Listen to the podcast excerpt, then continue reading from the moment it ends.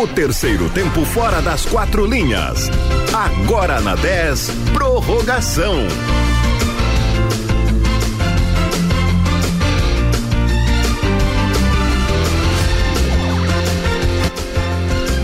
Muito boa noite, estamos chegando com prorrogação aqui na Rádio 10. Eu sou o Renan Turra, estou com o Eduardo Torres para hoje apresentar uma retrospectiva do ano de 2021. Vamos passar pelo Campeonato Gaúcho, vamos passar pelo Campeonato Brasileiro, falar também de Libertadores, enfim, um apanhado desta temporada que passou e que para os clubes aqui do Rio Grande do Sul não foi nada boa. Eduardo Torres, boa noite. Uma retrospectiva hoje, um programa diferente para a gente abordar tudo que passou. Boa noite, boa noite, tudo bem? Boa noite, Renan, os amigos que estão conosco no 91.9 FM, também nos acompanham nas redes sociais, no arroba 10fm91.9, o arroba prorrogacal.10, no facebook.com barra 10fm91.9 para você que nos acompanha no nosso aplicativo para celular e tablet, no sistema iOS Android, nos aplicativos de rádio ao vivo. Para você que não está nos acompanhando agora também, que está nos acompanhando no Spotify da nossa prorrogação. Verdade.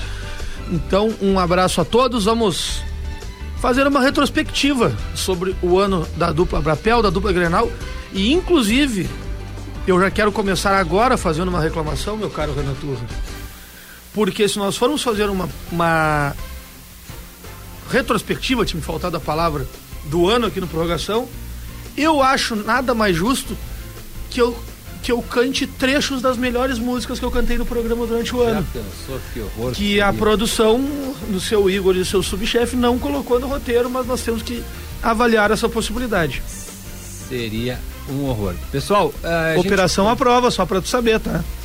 Operação à prova. A prova, a operação de áudio, vídeo, instrumentos musicais, a prova. A prova.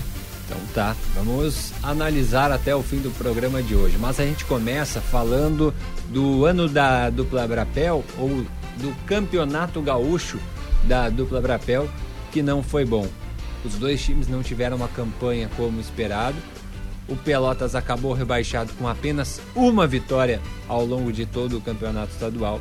E o Brasil também, foi por pouco que conseguiu se livrar do rebaixamento. O Brasil venceu apenas três jogos. Vou passar aqui para o Eduardo analisar o campeonato gaúcho da dupla Brapel. O Brasil venceu três partidas, Esportivo São José e São Luís, empatou três jogos e perdeu cinco vezes. O Pelotas perdeu menos que o Brasil, perdeu quatro vezes, mas empatou seis e venceu apenas uma vez. Foi o Juventude pelo placar de 3 a 2. Um campeonato horrível da dupla Brapel, Eduardo Torres, que culminou no rebaixamento ao Cerudo. Quanto é que foi o clássico Brapel? Empatado, acabou empatado, Ah, não foi vitória do Brasil? Ah, foi no outro ano, tá. acabou empatado. Foi um, um campeonato, um campeonato uh, gaúcho, meu caro Renan Turra, muito ruim aqui para Pelotas. O Pelotas, ainda com o resquício e a herança daquele time ruim e caro montado para a Série D do ano anterior, do ano de 2020, uh, acabou fazendo esse papelão que foi feito no, no campeonato estadual desse ano. Inclusive, uh, eu vou começar pelo Pelotas, uh, demorando a trocar a comissão técnica. Eu lembro muito bem que nos dias que antecederam a partida contra o Juventude, na qual foi o único jogo que o Pelotas conseguiu vencer na competição e venceu com algum mérito, diga-se de passagem, uh, tudo levava a crer que após aquela partida o Ricardo Colbachini seria demitido do Pelotas. O trabalho do Ricardo Colbachini foi muito ruim no Pelotas. Começando pela Série D, que ele conseguiu na proeza de na primeira e na última rodada só ficar fora da zona de classificação para a próxima fase. E, e não adianta dizer que foi bom que não foi. O próprio Gilmar Schneider, ao longo desse ano na prorrogação, disse que é, o Ricardo Cobalcini prometeu uma coisa e entregou outra. Foi Não. diferente do que se esperava. É, foi muito foi muito discurso, muita, muito pala, palavrório e ação muito pouco. Eu lembro até que o, o Gilmar falou aqui pra gente durante o ano. se, ah, o, o Ricardo me prometeu jogar com dois centroavantes. E nunca exatamente, jogou com, e nunca exatamente. jogou com dois centroavantes. Mas não foi só isso. O time do Pelotas era um time amorfo. Não sabe o que é amorfo? Pega um dicionário. Time que vibrava pouco, um time que jogava muito pouco. E claro, tu mantém aquele grupo montado de maneira irresponsável pelo diretor executivo da Série D e pelo próprio Ricardo, um grupo caríssimo, com um, jogadores que não tinham condições de estar aqui, aconteceu o que aconteceu. Acho também que se o Pelotas tinha a convicção que tinha, que eu sei que tinha, para a demissão do Ricardo uh, depois do Juventude, tinha que, tinha que ter demitido. Aí tu disse, mas Eduardo, como que vai demitir depois de uma vitória? Se tem convicção, demite. É. Aí demorou tanto para demitir, que foi demitido só após o jogo contra o Aimoré, que já era tarde demais. Todo mundo fala assim: ah, mas o Jax não conseguiu, não sei o que, não sei o que, não sei o que. Eu comparo o caso do Rafael Jaques no Pelotas com o caso do Gerson Testoni no Brasil. Não havia tempo. Porque tu, tu pode me dizer assim: ah, se o Pelotas tivesse vencido um jogo a mais, tinha se escapado. Se o Pelotas tivesse vencido o clássico Brapel, tinha se escapado. E quem iria cair seria o Brasil. Ou não, seria o Novo Hamburgo. Mas não, não dava tempo para mobilizar algo diferente. Então ficou muito complicado. E o Brasil. Peraí, só para seguir no Pelotas aqui, a gente não perder a linha de raciocínio. O Pelotas que já havia sido rebaixado. Em 2020. Na, na teoria. Em 2020. Em 2020. É, a, a Covid salvou o Pelotas. É. A Covid salvou então, o que entristeceu muito o torcedor do Pelotas foi que o Pelotas conseguiu dois rebaixamentos seguidos, né?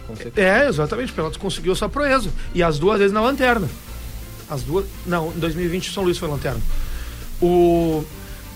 É, do Pelotas era isso. E o Pelotas também incorreu naquele erro de, de que quando viu que o barco estava só com a popa para fora, achou que com mágica tudo se solucionaria. Não, não é assim. Não é de qualquer jeito que se ganha, mas é de qualquer jeito que se perde. Já o, o, o Grêmio Esportivo Brasil se enganou. O, o, o Grêmio Esportivo Brasil, nesse primeiro campeonato pós era Ricardo Fonseca, o Grêmio Esportivo Brasil achou que com o Ricardinho tudo estava errado. Vejam vocês, o Brasil ficou seis anos seguidos na Série B conseguiu dois acessos da D para C e da C para B, dois títulos de campeão no interior, três participações em Copa do Brasil. Quatro. E a direção que assumiu achou que estava tudo errado. Imagina se estivesse certo. Fez um time fraco, se preocupou muito com as coisas fora do campo, se preocupou muito em falar prof... vamos profissionalizar, vamos profissionalizar, vamos profissionalizar. Trouxe um, um dirigente que nunca havia montado um grupo de jogadores e não caiu no detalhe. O Brasil merecia ter caído no Campeonato Gaúcho. Nós, pelotenses, pela incompetência das duas direções, merecíamos ter Brasil e Pelotas na segunda hora do ano que vem. Porém, como futebol não é merecimento, apenas o Pelotas que fez por onde está. O Brasil acabou conseguindo escapar. E Eduardo, o torcedor do Pelotas ficou muito frustrado pelo rebaixamento de 2020 e depois 2021 também. E o do Brasil ficou muito chateado com a direção que passou, não está mais aí na frente do clube, porque ela prometeu um orçamento mais reduzido no Campeonato Gaúcho para no Campeonato Brasileiro ter um poder de investimento maior e assim o Brasil conseguir fazer uma Série B tranquila. O discurso foi completamente diferente da prática. O Brasil acabou sendo rebaixado no Campeonato Nacional. A gente ainda não vai falar do Campeonato Nacional, mas só para contextualizar, porque o segundo semestre do, do, de 2021 explicou muita coisa do primeiro semestre. O Brasil eh, dizia que o investimento era reduzido no gauchão pensando lá na frente, mas a gente viu que lá na frente não houve esse tal investimento uh, e a qualidade do grupo não melhorou e acabou havendo rebaixamento justamente na Série B do Campeonato Brasileiro, onde talvez seja até mais grave ser rebaixado. Renan, uh, durante o Campeonato Gaúcho, o começo do Campeonato Brasileiro, eu ficava embasbacado, porque o Brasil não teve nenhum momento de paz esse ano com resultados de campo. O Gauchão foi muito ruim e o Campeonato Brasileiro nem se fala. O Brasil, o Brasil não foi lanterna, o Brasil foi muito lanterna. E eu via o presidente Newton Pinheiro muito mais preocupado em fazer, em fazer visita ao presidente da Câmara de Vereadores, meu amigo Cristiano Silva, a, a prefeita Paula, uh, fazer visita a outros tipos de instituições, do que estar dentro do campo, ao lado do grupo, ao lado do vice de futebol, que ele não deu alçada nenhuma, que graças ao vice-presidente de futebol, Cláudio Montanelli, que a, a chapa conseguiu ser montada, porque o presidente Newton não teve habilidade para montar a chapa. E, e, depois de eleito, o presidente Newton colocou um dirigente do tamanho da história do Cláudio Montanelli dentro do Brasil de lado. Ele estava preocupado em outras coisas, não estava preocupado em estar tá dentro do vestiário, em estar tá dentro do clube mostrando, de tá ruim, mas o presidente está com vocês. Claro que eu sei que Brasil e Pelotas são duas instituições gigantescas e não devem descuidar o seu lado institucional. Porém, a continuidade do caos que foi o Brasil no primeiro semestre, no segundo, foi perfeitamente como tu disse, foi reflexo, foi uma coisa automática. O, o, o Newton pro, prometeu um investimento maior na Série B, que ia, ia segurar no primeiro semestre para largar a mão no segundo, aumentou muito pouco em relação ao que o torcedor esperava. Eu, eu confesso que eu sempre disse, era, era, era uma tragédia anunciada. Eu estou aqui na emissora desde o mês de maio, se, se a memória não me trair. E desde o mês de maio eu estou dizendo, digo, olha, o Brasil está treinando para cair, não vai dar tempo de buscar, o Brasil está treinando. E aí aquela instabilidade política que começou desde o primeiro semestre também foi fundamental junto com os atrasos salários. É, esse é um capítulo importante, né? As divergências que a gente percebeu. O Brasil, o Brasil passou o ano inteiro brigando entre si. É. O ano inteiro. Apazigou agora nos últimos meses. Né? Ah, não, quando trocou a direção. Quando trocou a direção. Trocou pra valer, né? Uma mudança radical. É, quando trocou a direção. Eu vou falar de uma forma que pode parecer pejorativa, mas foi quem sobrou, né? Foi quem sobrou, não, mas... Não, na verdade não. Na verdade não foi quem sobrou, porque esses não estavam. Esse, é, esse sequer estava. é, o, o Evânio, o presidente o Evânio, O Evânio tinha sido eleito presidente do conselho em setembro. Em setembro. E acabou agindo como bombeiro. E acabou virando presidente do clube.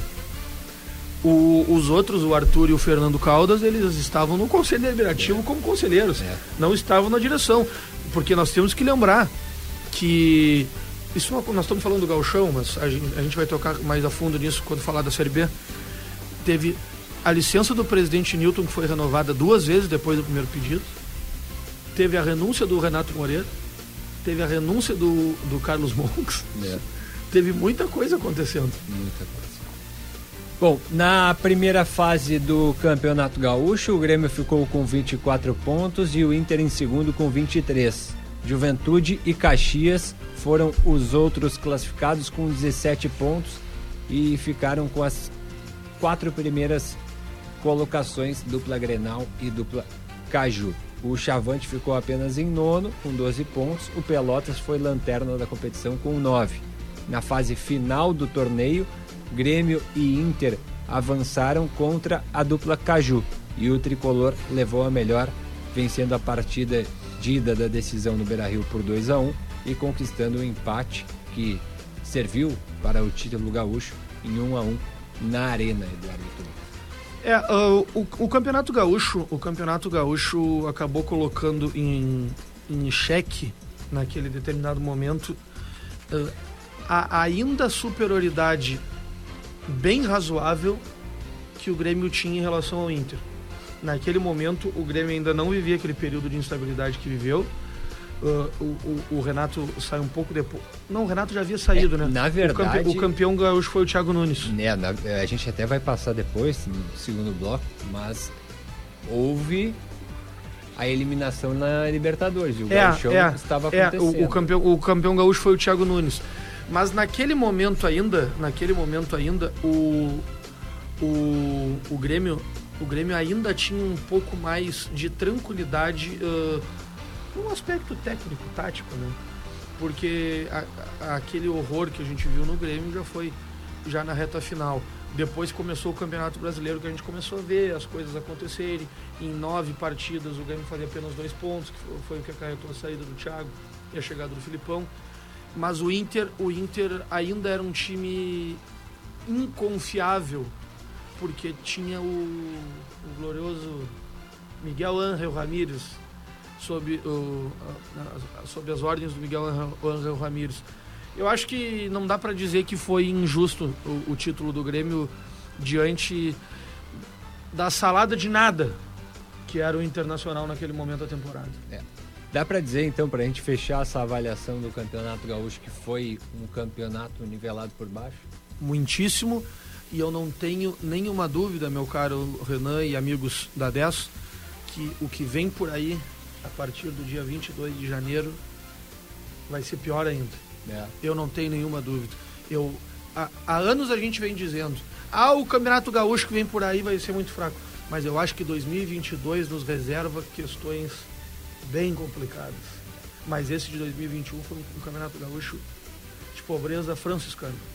Eu sei que é um programa de retrospectiva, mas só aproveitando um, um gancho nesse comentário que tu fizeste, o elenco do Guarani de Bagé está me preocupando negativamente. Mas o elenco do Guarani de Bagé te preocupa, o, o elenco do Brasil me preocupa, o União Frederiquense me preocupa. Vai ser, vai ser, vai ser complicado. Beleza, Eduardo Torres, no próximo Sim, bloco vamos falar. Não, não mais... posso cantar um pouquinho? Uh, ainda não recebeu ok, então. Tá bem. Segura um tá pouquinho, tá né? Tá bem.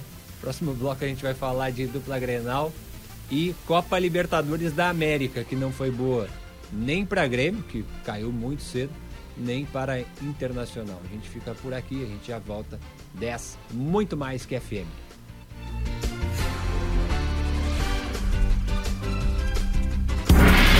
Dez FM e a hora certa.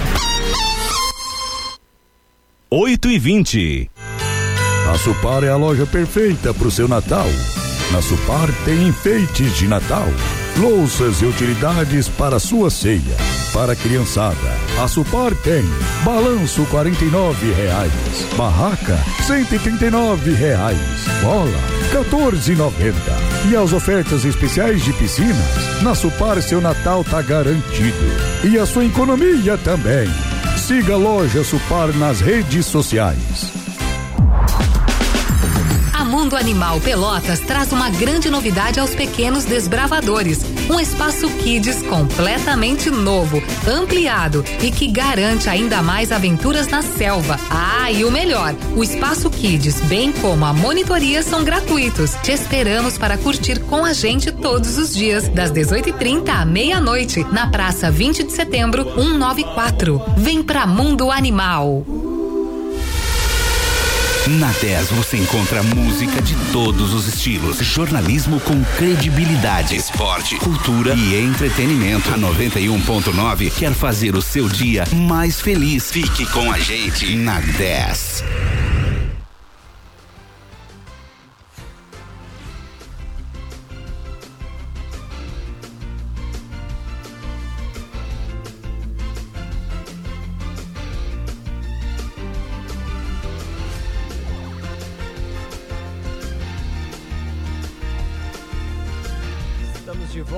Prorrogação aqui na Rádio 10, agora para falar da dupla Grenal na Copa Libertadores da América. Eu já abro, Eduardo Torres, falando da campanha do Grêmio.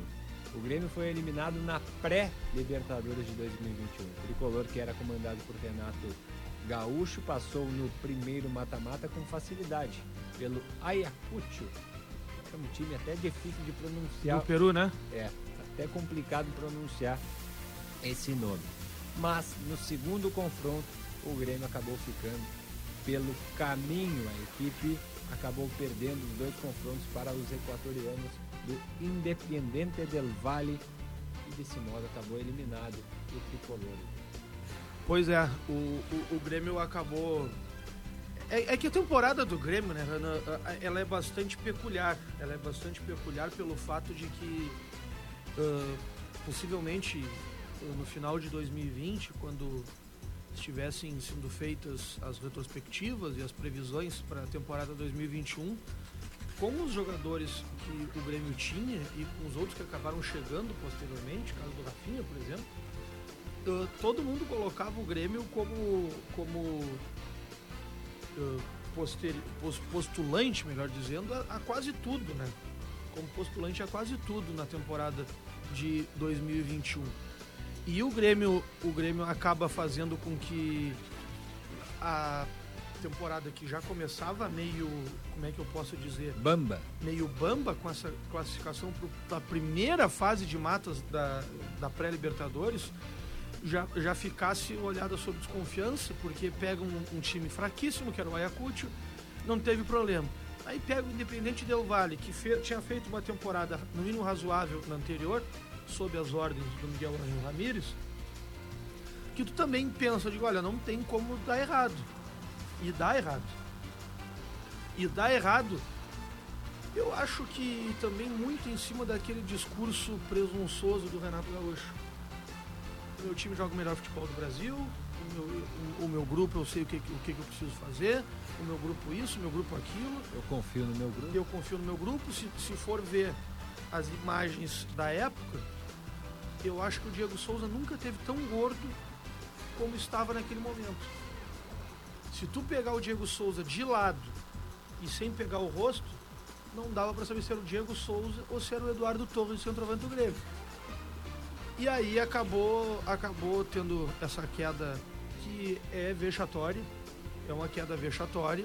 O Grêmio não tem, o Grêmio não tem condições de, de manter uh, uma coisa desse tamanho, uma queda numa pré-libertadores sem mudanças, por mais que essas implicassem na saída do maior ídolo da história do clube, que foi o Renato. Aí troca o Renato, ok, mas aí o problema foi a ruptura. Eu acho, eu, eu, o, o Heitor falou aqui no, no, no programa de segunda-feira que ah, o Pelotas erra porque quando troca de treinador, troca muito perfil. Eu acho que quando tu precisa trocar o treinador, tu não pode manter um perfil idêntico ao que está saindo. Porque se tu tá trocando o cara, tu não troca, tu, mantém, tu precisa de uma mudança. Só que Renato Gaúcho para Thiago Nunes é água e o vinho, é água e o azeite em todos os aspectos. O aspecto tático, o aspecto de perfil.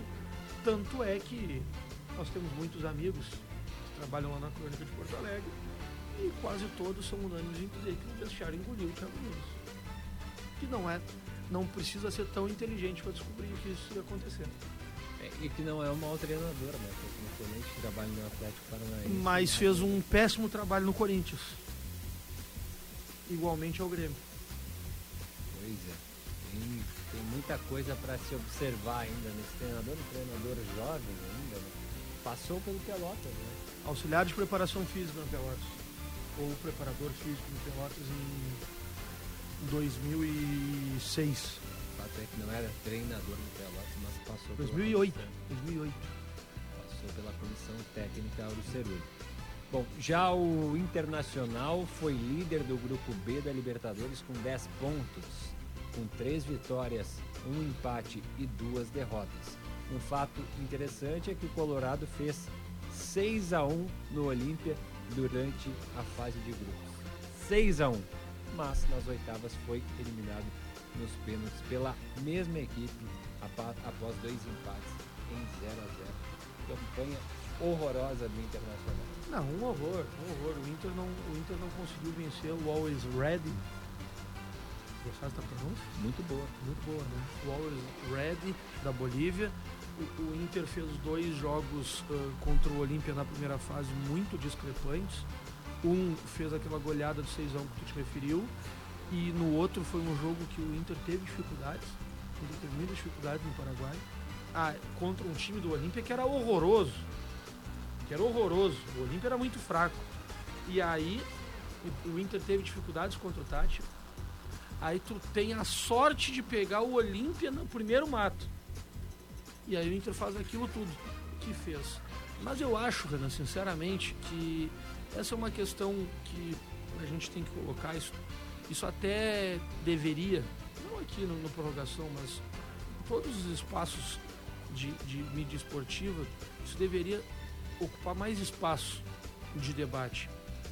A partir do momento que tu tens um treinador que tem uma ideia fixa de maneira de jogar, que não abre mão dessa convicção, mesmo vendo que com a matéria-prima que ele tem em mãos essa ideia não dá certo, será mesmo que o problema são os dirigentes que demitem os treinadores com a falta de resultados? Ou, ou nessas oportunidades são os treinadores que são intransigentes e não abrem mão de suas convicções, mesmo em detrimento aos, ao, aos resultados? Essa é uma questão a ser muito estudada. O Miguel Ramírez acabou afundando a sua passagem pelo Inter justamente nisso. Porque ele, ele não se deu conta, não quis se dar conta que a, a maneira que ele tinha de colocar o Inter em campo com os jogadores que ele tinha na mão não funcionou. E ele não foi humilde ou inteligente o suficiente para ver que precisava recuar e fazer alguma coisa mais simples. E fazer alguma coisa mais simples. Prova é que nesta mesma mesa nós falamos que tanto com o, o com o Edson, com o Heitor, com o Elias, que a partir do momento que o Inter simplificou, o Inter conseguiu ter uma gordurinha no Campeonato Brasileiro. E foi essa gordurinha que fez o Inter não ser rebaixado. E o Miguel, se deixasse pelo Miguel Ramírez, bom, no final das contas, faltavam três pontos para o Inter cair. Talvez deixasse por ele, o Inter tinha caído. Talvez ele não tenha entendido a cultura do futebol brasileiro. Porque eu não sei, lá no Independente del Vale era aceito que essa paciência toda que ele teve. Né? Mas aqui no futebol brasileiro a gente não aceita um time da grandeza do Internacional, do Grêmio também, desempenho tão ruim por tanto tempo. O Independente do Vale é o igrejinha lá do, do, do, país deles, não tem pressão nenhuma. Aliás, falamos tanta coisa ao longo deste ano aqui na prorrogação que até sobre o igrejinha. É verdade, falou, né? é verdade, é verdade. falou de tudo nesse é verdade. ao longo de 2021 para dizer que não é mentira, falamos com o Duda Garbi, Duda Garbi sobre esse assunto, já que ele passou. É, o, o, o Duda, depois de ter sido jogador do, do grupo São José, inclusive treinado pelo Hélio Vieira. Ele acabou no segundo semestre, no começo da terceirona, fazendo uma série também, bem como o São José, como auxiliar técnico da pré-temporada do Igrejinho. Mas não deu muita sorte, né? Que o Igrejinho foi rebaixado. É verdade. Da segunda onda. Eu lembro até do número que ele trouxe para ele. 60 mil reais a folha do Igrejinho. Impressionado como conseguem fazer futebol com 60 mil. E eu contrapus impressionante que consigam 60 mil para fazer futebol é, no Grêmio. Eu vou colocar, vamos, agora eu vou sugerir ao Duda que venha fazer uma, uma série aqui no Grêmio Atlético Farroupilha na terceira ano. Farroupilha que está por voltar, né? Já tem técnico, já tem gente de futebol e inclusive já tem 10 jogadores acertados que se apresentam na segunda quinzena de janeiro, mesmo a terceira ano acontecendo muito mais para frente. Legal, a gente fugiu um pouquinho da pauta aqui, mas vamos passar como foi o grupo B do Internacional na Libertadores. O Inter ficou com 10 pontos, o Olímpia com 9, Tátira com 9 e o Always Ready com 7 pontos. Foi parelho? Parelho num grupo que todo mundo dizia que Inter o Olímpia sobraria. É, e nenhum deles sobrou. O Inter ficou a um ponto do terceiro colocado e a três e do a último. Três pontos do último. Foi um desempenho horroroso. É, mas eu vou te dizer, eu falei há pouco que foi um, um vexame, foi um vexame a saída, a queda do Grêmio na pré-Libertadores, mas num grupinho desses aí, se o Inter sobe na primeira fase, não sei se não, um vexame não era maior. Aliás, em duas competições o Inter fez, teve um vexame um pouquinho menos pior do que o do Grêmio. É verdade. Né? No é brasileiro, a campanha do Inter foi igualmente horrorosa, é verdade. acabou é sendo rebaixado. Na Libertadores, o Grêmio foi ridiculamente mal, o Inter foi. O que dá pra dizer? Um pouco menos do que. Ridiculamentezinho, mano. foi por aí, foi por aí a campanha do Internacional. É, o gauchão, Eduardo, fazendo um paralelo com a, a Libertadores e o Campeonato Brasileiro, ele acabou vendendo uma impressão errada ao Grêmio de que as coisas estavam mais ou menos ok. E aí o Grêmio talvez sentou em cima disso. É que para fazer esse paralelo tem que lembrar que o gauchão termina depois da eliminação na pré-libertadores. Sim. É, o Renato é, o Renato é, é demitido na, naquele momento da, dessa queda aí pro Del Valle e o, o, é campeão com o Thiago depois. O Grêmio é campeão da Recopa Gaúcha. Né? Tem, tem esse título também contra o Avenida, se não me engano. Um jogo que, aliás, Copa Gaúcha é uma coisa que não sei, não deveria ser revista. Né? Foi um jogo que não fazia muito sentido. Agora tu imagina Grêmio e Glória de Vacaria, como é que vai ser? É, que vai ser em março. Vai ser em março. O, mas eu acho que não é o gauchão que engana. Acho que é ainda aquela coisa. Temos o superávit, temos um grande grupo, temos não sei o que, temos não sei o que. O, o, o, Grêmio, o Grêmio, bem como o Grêmio Esportivo Brasil, teve uma questão. O, o Grêmio politicamente, aliás, o que o, Grêmio conseguiu fazer foi, foi digno de taça. Né? O Grêmio não tem oposição, ou não tinha até o rebaixamento o presidente Romildo, como hábil articulador político que é, conseguiu juntar todo mundo na sua volta. E com, sem oposição conseguimos atrapalhar politicamente. Aí que está o problema, entregaram a chave pro Renato, o Renato devolveu a chave, aí foi o caos. Aí foi o caos. O, o ano, o ano do Grêmio, muita gente diz, assim, no chamando futebol um ano para esquecer. 2021 do Grêmio não pode ser esquecido para os erros não serem uh, vistos de novo. Não tinha aprendizado. É. Não tinha aprendizado. Por isso, desculpa fugir da pauta, mas eu abri um parênteses para pegar o gancho. Por isso que o vice de futebol do Pelotas, o Gabriel Ribeiro, fala tanto. Não vamos entregar a chave do vestiário para ninguém. Eu não concordo em 100% nisso, porque eu acho que para tu contratar jogador tem que ter o treinador. Mas o Grêmio entregou a chave pro Renato e deu no que deu. No terceiro bloco a gente vai fazer exatamente essa análise, né? De quem foi a culpa no rebaixamento. Só que não é a culpa de uma pessoa só. Mas tem alguns que são mais culpados. É, é. Já, já vou deixar até aqui a dúvida no ar, se foi o Renato, se foi o Romildo, ou se eles não são os mais culpados, tem mais gente junto nessa barca. Vou deixar no ar porque é uma questão interessante da gente discutir já que o rebaixamento aconteceu e como nós também vamos falar, e, já até tocamos brevemente, o Grêmio foi de favorito ao título nacional a rebaixado, uma campanha terrível do tricolor. Mas aproveitando, já que a gente falou de Libertadores da América, só passar aqui, Eduardo, perguntar se ficou em boas mãos o título da Libertadores e da Copa Sul-Americana. Uh, a Copa Sul-Americana eu acho que ganhou o time mais competitivo. O time mais competitivo. Eu, eu achava que o Red Bull Bragantino era mais time que o Atlético Paranaense, mas o Atlético foi mais competitivo. Na Libertadores, na Libertadores, entre uh, Palmeiras, Flamengo e Atlético Mineiro, eu achava melhor e mais competitivo o Atlético Mineiro. Porém, o Palmeiras foi de uma competência absurda nos dois jogos semifinais contra a equipe do Atlético Mineiro e eu não tenho nenhuma dúvida que a partir do momento que tu consegue sair daqueles dois jogos tão difíceis, tão disputados, tu sai com uma confiança absurda pro jogo único da final contra um Flamengo que tecnicamente talvez seja melhor que o Palmeiras. Talvez seja melhor que o Palmeiras mas como na semifinal, na final também apareceu a mão do técnico, o Abel Ferreira, mais uma vez foi perfeito nessa reta final de Libertadores. Gostem ou não da maneira que ele joga, ele conseguiu a proeza que há muito tempo não acontecia, se não me engano, desde o começo da década de 90 com São Paulo, ser bicampeão da Libertadores. Ah, um jogo mais defensivo, um jogo menos vistoso, sim, mas tem que ter muita competência para fazer o que o Abel Ferreira fez.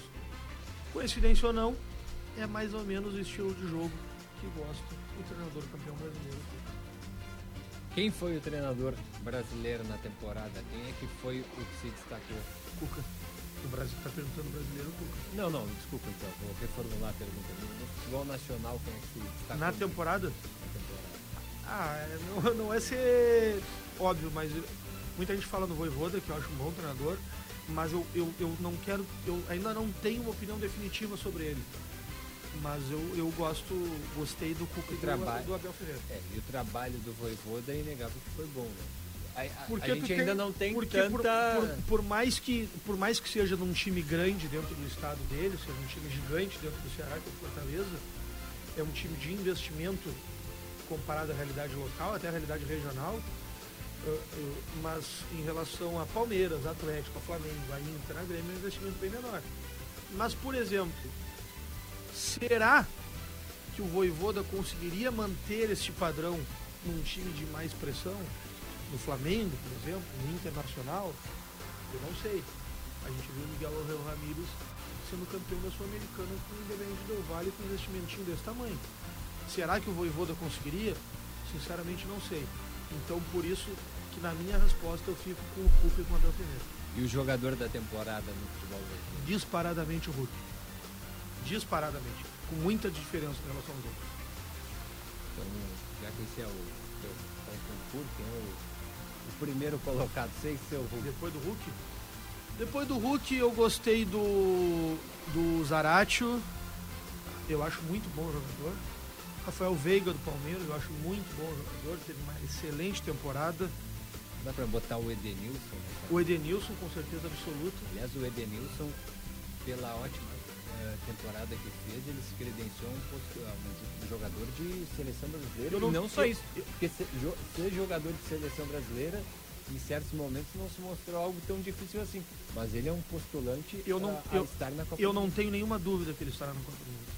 Ele só não vai estar na Copa do Mundo se acabar tendo uma lesão séria durante a temporada 2022. Ou se fizer uma escolha agora equivocada, daqui a pouco ele sai do Internacional, vai para um time que não seja titular. Fala-se fala que dificilmente ele não esteja fechando com o Atlético Mineiro. O Edenilson. E o Edenilson vai ser titular em qualquer time de futebol brasileiro. No Atlético, no Palmeiras, no Flamengo, qualquer time. É, é, eu acho que é Zaratio, Zaratio Rafael Veiga e, e Edenilson a- atrás do Hulk. O Roger Guedes chegou bem ao Corinthians, Chegou mas bem. mais tarde. É, chegou muito mais tarde. Aliás, o, o o- Corinthians- o Renato Augusto. O Renato Augusto também. O Corinthians contratou É, mais tarde é. essas grandes. O- outro jogador assim, ó, o Renato Augusto, se não se machucar e conseguir manter o padrão que ele manteve nessa reta final, vai brigar por uma vaga na Copa do Mundo. O Hulk, se não houver bruxismo, tem que estar na Copa do Mundo também. Beleza, Eduardo Torres. A gente falou de Libertadores agora nesse segundo bloco, principalmente. No último bloco, a gente vai falar do Campeonato Nacional, da Série A e B. E aí a gente vai falar, portanto, da queda do Grêmio, do Internacional e também do Chavante, que acabou sendo rebaixado.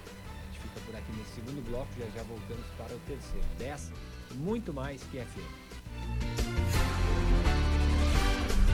Os artistas que você gosta estão aqui para te desejar um feliz Natal.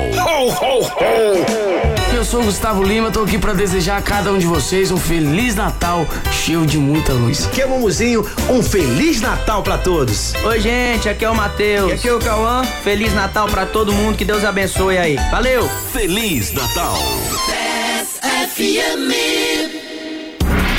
Peruso Supermercados, prazer em economizar. E a hora certa. 8 e 42 Promoção Tanque Cheio Atacadão das Baterias. A cada cem reais em compras no Atacadão das Baterias, você concorre a trezentos reais em combustível. Isso mesmo, acima de cem reais, você ganha um cupom para concorrer a um tanque de combustível no valor de trezentos reais. Serão quatro sorteios até o final do ano. Um sorteio por sexta-feira de dezembro. Atacadão das Baterias, na Avenida Fernando Osório, 2121, em frente à Anhanguera. WhatsApp 99157 5152. Hoje em dia, a gente tem que ser tudo e muito mais. Lá em casa, eu sou pai, trabalho, cozinho, malho e assisto a séries. Para fazer tudo isso, só com a internet da Claro, que é com fibra ultra velocidade e muito mais. Então aproveite, assine 250 mega e leve 350 mega com um ano de assinatura Discovery Plus inclusa, por apenas 99,99 por mês. Acesse claro.com.br ou ligue 0800 720 1234. Claro, você merece o novo. Consulte condições de aquisição. Na 10 você encontra música de todos os estilos, jornalismo com credibilidade, esporte, cultura e entretenimento. A 91.9 quer fazer o seu dia mais feliz. Fique com a gente na 10.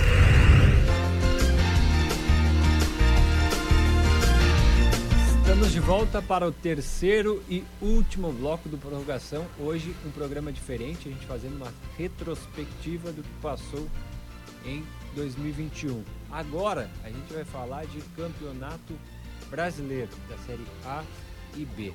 A gente começa falando do Grêmio que passou de favorito ao título nacional, ou pelo menos um dos favoritos ao título nacional, a rebaixado. A equipe de Thiago Nunes perdeu cinco jogos seguidos e tinha apenas dois pontos na nona rodada da competição. Após isso, o tricolor não conseguiu sair mais da zona de rebaixamento, trocou novamente de treinador duas vezes e os resultados acabaram não sendo suficientes ao tricolor, que até teve no fim da competição, Eduardo, uma melhora, mas aí foi tarde demais. Para passar a parte de baixo da tabela aqui, a Chapecoense fez 16 pontos, foi rebaixado com muita antecedência. O Esporte 38 pontos, o Bahia 43 e o Grêmio também 43. Ficou à frente do Bahia no critério de desempate, mas o Juventude acabou estragando a festa tricolor. Uh, primeiro a Chapecoense, se eu não estou equivocado, conseguiu bater o recorde de pior equipe do Brasileirão no, no desde o começo dos pontos corridos, que era do América, do América de Natal com 17, se eu não me engano. E a Chape ficou com 16. O Grêmio caiu por méritos próprios. O Grêmio ficou na zona de rebaixamento da segunda à 38 rodada. E só não ficou na primeira pela ordem alfabética. Não tem como ficar na primeira. Na verdade tem, né? Uh, Menos que o nome fosse Associação Grêmio de. É, porque acabou empatando ou perdendo os reservas do Ceará na primeira rodada. E o Grêmio, o, o, o, Grêmio acabou sendo rebaixado, até tendo uma melhora, como você referiu, mas uma melhora contra o time C do Bragantino na semana da final da Sul-Americana, uh, ganhando. Não lembro quem foi as histórias. Quando o Atlético Mineiro, por exemplo, quando o time C do Atlético Mineiro também uh, ganhou por 4 a 3 mas se tivesse mais 10 minutos de jogo, tinha entregado a paçoca. O, o Grêmio viveu uma coisa meio inacreditável no futebol brasileiro. Aliás, nunca visto, eu acho, no futebol brasileiro. Porque geralmente qualquer tipo de rebaixamento, em qualquer competição, em qualquer divisão, a primeira coisa que tem, faltou dinheiro. O salário está atrasado, os jogadores param de correr. O Grêmio tinha uma folha de 15 milhões de reais em, paga em dia até o final, com premiação por vitória na reta final, com premiação para não cair. E o Grêmio conseguiu a proeza de ser rebaixado. O Romildo Bolzan Júnior, que até 2020 pô, tinha no horizonte uma candidatura ao governo do estado, não sei se seria governador, até porque o partido dele, o PDT, não tem uma estrutura muito forte para conseguir bancar uma candidatura competitiva ao governo do Estado, mas que o, o, o Romildo faria uma campanha muito pautada pelas suas gestões na Prefeitura de Osório, mas principalmente pela sua gestão próspera no comando do Grêmio, principalmente na parte administrativa financeira, colocou tudo pelos ares. A casa começou a implodir com a saída do Renato, que eu achei naquele momento certo. Aliás, talvez a descida do Grêmio tenha começado na demora em demitir o Renato. A demora em demitir o Renato. O Grêmio teve três vice-presidentes de futebol. O Grêmio começou com Paulo Luz, passou pelo Marcos Herman e terminou com o Denis Abraão. O Paulo Luz e o Marcos Herman são vice-presidentes eleitos, eles são membros do Conselho de Gestão do Grêmio. Nenhum dos dois estava conectado com a realidade do Grêmio. A gente via o Grêmio despencando tabela abaixo e tudo vai dar certo. Em setembro nós vamos sair da zona de rebaixamento e passou setembro, passou outubro, passou novembro e dezembro está acabando e a gente viu o que viu. O Romildo sumiu. O Romildo que sempre teve uma presença forte no, no, no cotidiano do Grêmio, o Romildo sumiu.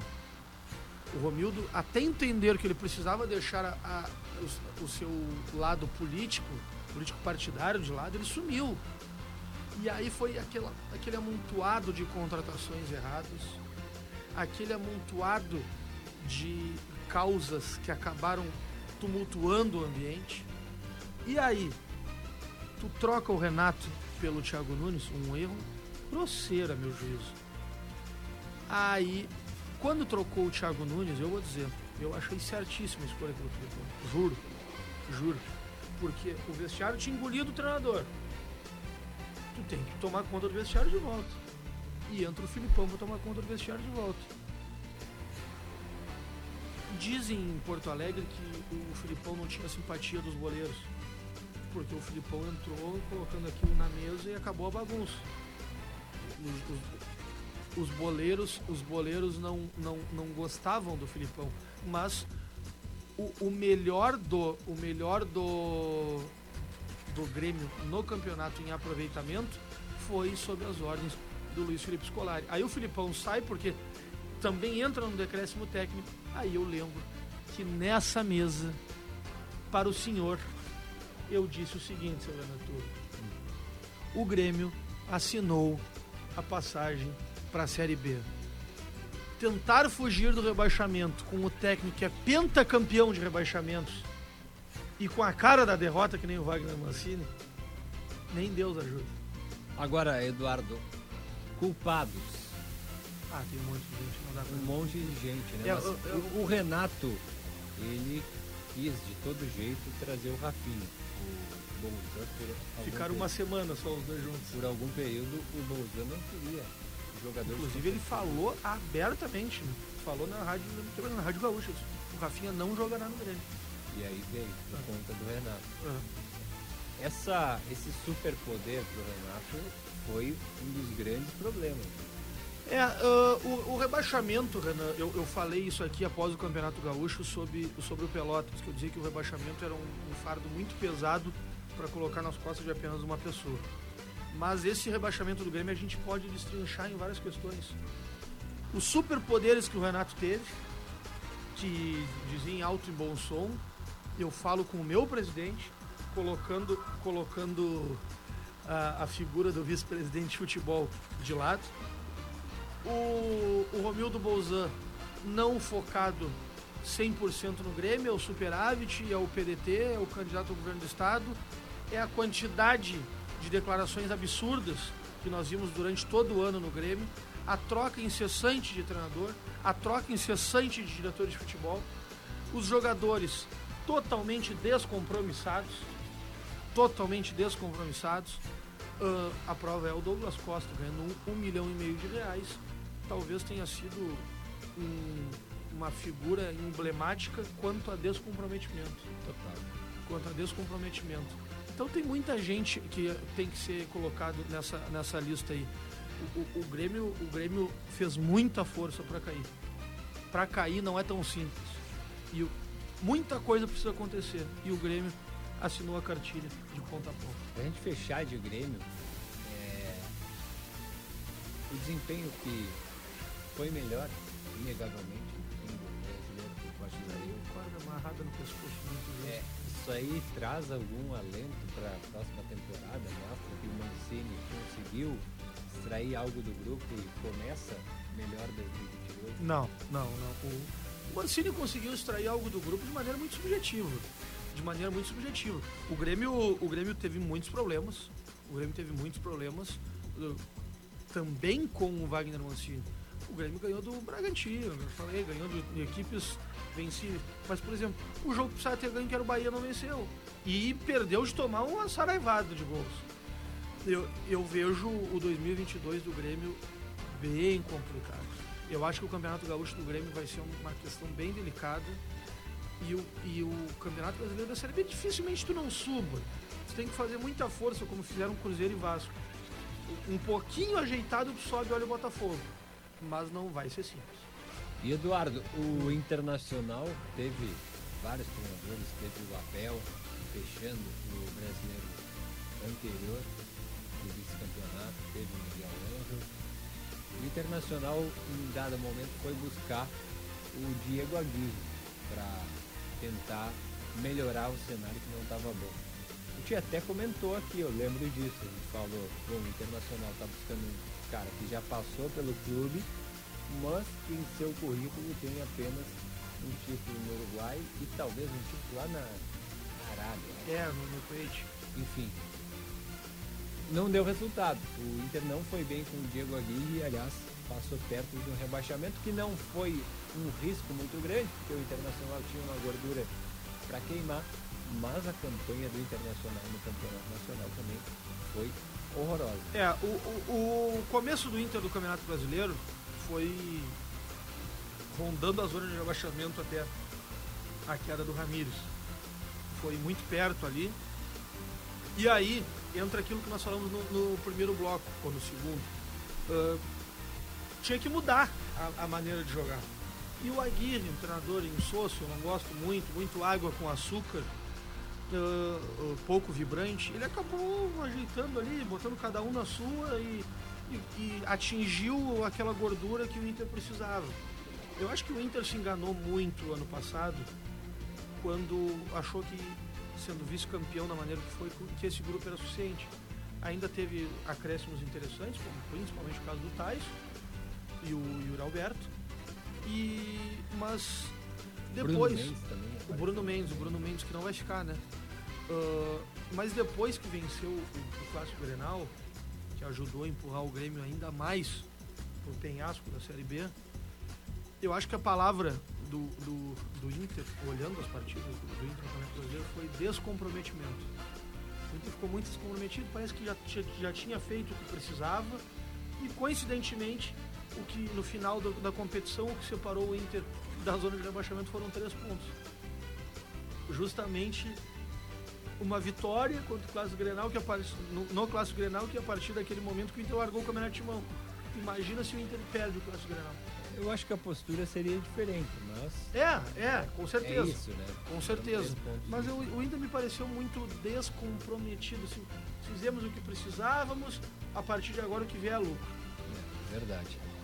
Bom, falando agora do Brasil no Campeonato Brasileiro da Série B, o Chavante não fez boa trajetória na competição. O clube foi o pior no Campeonato Brasileiro da Série B, conseguindo apenas 23 pontos. Tencate, Kleber Gaúcho e Gerson Testoni foram os comandantes do Rubro Negro ao longo da competição. O Brasil, uma campanha também muito ruim, dá até para eleger qual foi o gaúcho, o time gaúcho que fez a campanha mais desastrosa ao longo do ano. Acho que foi o, o Brasil Grêmio por conta do rebaixamento. E o Brasil por pontuação. E o Brasil por pontuação. Ou o Pelota, se a gente pegar o Gaúcho, mas É, não, jogos, me, referindo né? claro. a, me referindo à Câmara Nacional. Mas. Tá aí, a campanha do Brasil foi essa, Eduardo. Cara, como falei há pouco do Grêmio, vou falar do, do Brasil. Não dá para personificar o rebaixamento em uma pessoa. Mas, ao contrário do Grêmio, que tinha várias questões muito parecidas em, especificidades de tamanho, o Brasil eu consigo uh, dividir em porções um pouco maiores. O presidente Milton Pinheiro, que se afastou do Brasil por questões de saúde, tomara que tenha, esteja se recuperando, já tenha se recuperado, faço votos que isso já tenha acontecido. Ele foi de uma infelicidade na sua gestão absurda, absurda. Esse talvez seja o principal culpado, ou um dos maiores. O Fernando Leite foi. Olha que eu tô nessa brincadeira aqui em Pelotas há mais de 10 anos. Eu nunca vi um diretor executivo de futebol tão despreparado, tão prepotente, tão arrogante e tão ruim. Não é à toa que ele nunca tinha sido diretor executivo de futebol. Ele era supervisor, ele marcava passagem aérea, marcava treino, marcava hotel. E aqui ele fez o canto da sereia no seu Nilton Pinheiro, talvez pelo despreparo do Nilton, e acabou deixando o, o Brasil com um grupo catastrófico. De prova era uma das pouquíssimas vitórias que o Brasil teve, foi contra o Goiás no estádio Bento Freitas. Ele teve a o assinte de terminar o jogo ainda, os repórteres ficavam nas arquibancadas, e para cima do nosso colega Léo Oliveira, que na época era na Rádio Universidade, hoje na Rádio Grenal, dizendo que o Léo estava tumultuando. Olha quem é tu, Fernando, o Fernando Leite. Quem é tu, Fernando Leite? Para fazer alguma coisa, montou um dos piores grupos da história. Do... Não, na Série B, o pior grupo do Brasil. Aí uma quantidade de jogadores insuficientes. Acho também que o Brasil demorou a trocar o Cláudio Tencati. O Cláudio Tencati, que para mim foi o craque do Brasil no Brasileiro Sub-20, errou a mão em 2021. O Brasil demorou a trocar o Tencati. Quando trocou o Tencati, acho que a escolha foi infeliz no Kleber. O Brasil precisava de um, de um cara de um perfil parecido com o Tencati, só que com uma ideia de jogo mais solto, mas um cara que segurasse o vestiário. O Kleber tinha muita identificação com o Brasil e acabou acabou não conseguindo ser a pessoa certa para a hora certa. E também o, não, não dá para tirar uh, da, da responsabilidade o, o, o Cláudio Montanelli e o Marcelo Menegotto, que são dois dirigentes de história dentro do Brasil. O Montanelli muito mais, porque foi presidente e ocupou todos os cargos possíveis, que se submeteram a muitas coisas impostas pelo, pelo Newton Pinheiro em apoio ao, ao Fernando Leite. O, o, o, Montanelli, que é um particular amigo meu, já disse isso para ele, inclusive, que também teve que se afastar por questões de saúde. Eu estive com o Montanelli quando ele passou mal, que olha, foi uma coisa bem assustadora. O, o, o, o Montanelli, como ex-presidente, como dirigente histórico que é, não poderia ter submetido aquilo, porque o Montanelli, dentro daquela direção que ele ajudou a montar, era o dirigente com mais bagagem. Ele acabou respeitando a hierarquia e, inclusive, saiu com o seu nome chamuscado por colocar o, a hierarquia, o Brasil à frente de algumas questões que ele poderia ter se imposto um pouco mais. O que é impressionante no Brasil é que o Grêmio foi rebaixado no Campeonato Brasileiro da Série A, talvez um pouco se iludindo com o título estadual. Agora o Brasil foi muito mal no estadual, mas parece não ter aprendido nada com os erros e repetiu tudo no Campeonato Nacional, foi rebaixado, uma campanha horrível do Chavante. Foi desastrosa a direção Chavante ao longo dessa temporada, mas dá sinais, com essa nova composição, é, o Evânio à frente do clube agora, o cenário é outro, né? Eu não quero deixar aqui uma mensagem negativa para o torcedor do Brasil, que ao longo de toda a temporada foi muito maltratado, mas a gente viu uma tendência de melhora na forma de administrar o clube. Futebol a gente tem que esperar ainda, mas no sentido administrativo, algumas coisas a gente já percebe que melhoraram. Renan, eu quero, para complementar ainda a questão do, do, do, Brasil não ter aprendido com os erros, o Brasil fez os dois campeonatos gaúchos, os últimos dois, muito ruins. A Série B 2020 foi razoavelmente tranquilo, o Brasil não aprendeu com os erros não aprendeu com os erros e principalmente uh, colocando uh, que tudo melhoraria em relação à última gestão, que nos últimos 20 anos talvez foi a melhor gestão do clube de, em aspectos de resultados. Só que as, o Brasil aumentou a dívida esse ano, a sua dívida, em cerca de 8 milhões de reais em um ano. É muita coisa abrir o site da Receita Federal e ver a, a gestão que a Profissionalizar o Brasil fez isso. Essa gestão que assumiu agora, o presidente Evani, os seus, os seus pares, está sendo uma, uma gestão que, nesse início, está procurando se aproximar do torcedor e tentar ser transparente. Eu sigo dizendo, tá? Eu não acho uma mudança significativa tu apresentar os jogadores, tão cedo como agora. Porque antes tinha o Rogério Zimmermann que não deixava fazer nada. Quem é que disse que o Brasil não contratava jogador cedo? Ou só o Rogério não deixava divulgar. Outra questão. A parte administrativa. O Brasil. O Brasil está com problemas sérios financeiros. Tomara que o Evânio consiga equalizar todas essas questões e achar uma saída. Mas não dá para dizer também que vai dar certo. Eu torço muito para que dê. Eu torço muito para que dê. Mas eu não tenho certeza se vai dar. Eu não tenho certeza se vai dar. E quanto a uh, vai dar certo, não vai dar certo, eu, dentro do campo, eu prefiro, eu prefiro esperar. Eu prefiro esperar. Eu já falei aqui, estou torcendo muito para que dê certo. Acho que são dirigentes bem intencionados. Eu acho que o Hélio e o Gerson merecem o crédito, merecem o voto de confiança pelo, pelo que tentaram fazer no final, quando a coisa já estava num quadro uh, praticamente irreversível. Mas eu quero esperar. Eu não, eu não, eu não posso dizer assim para o torcedor do, do Brasil que nos acompanha nesse momento aqui na Aliança. Vai dar certo, vai dar certo porque os jogadores estão chegando agora. O Brasil está contratando jogadores de nível bem mais baixo do que os outros anos. Brasil está contratando jogador da Avenida, do São Luís de Juí, do Aimoré, do Juventus de Jaraguá. Vamos com calma. Eu, eu, eu, eu dizendo há bastante tempo.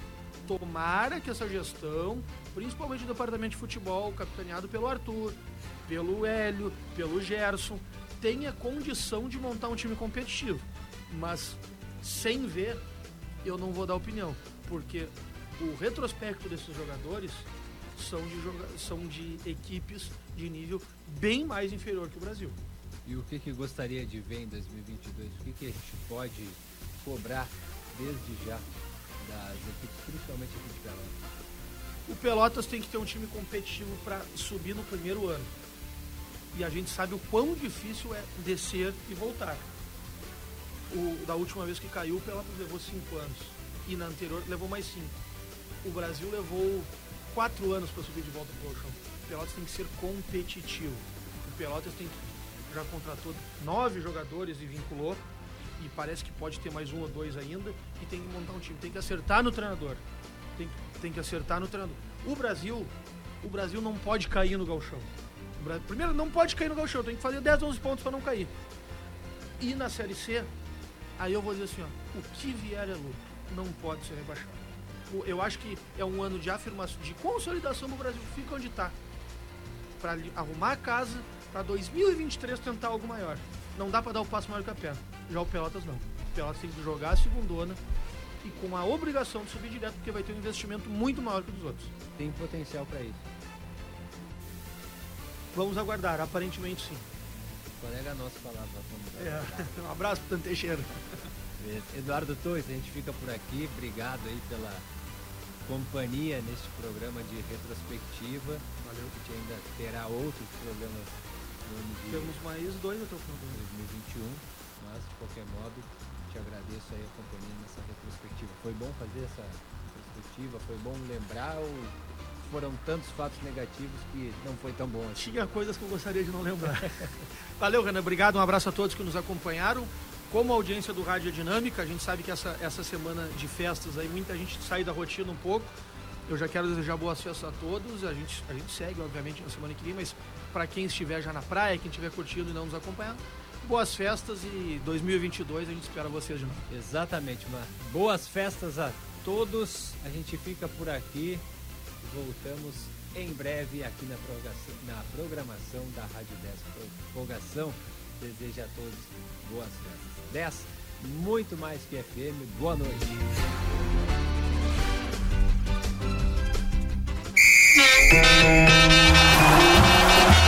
Você ouviu Prorrogação, o bate-bola da 10. A gente cruza, chuta no gol e defende. Prorrogação.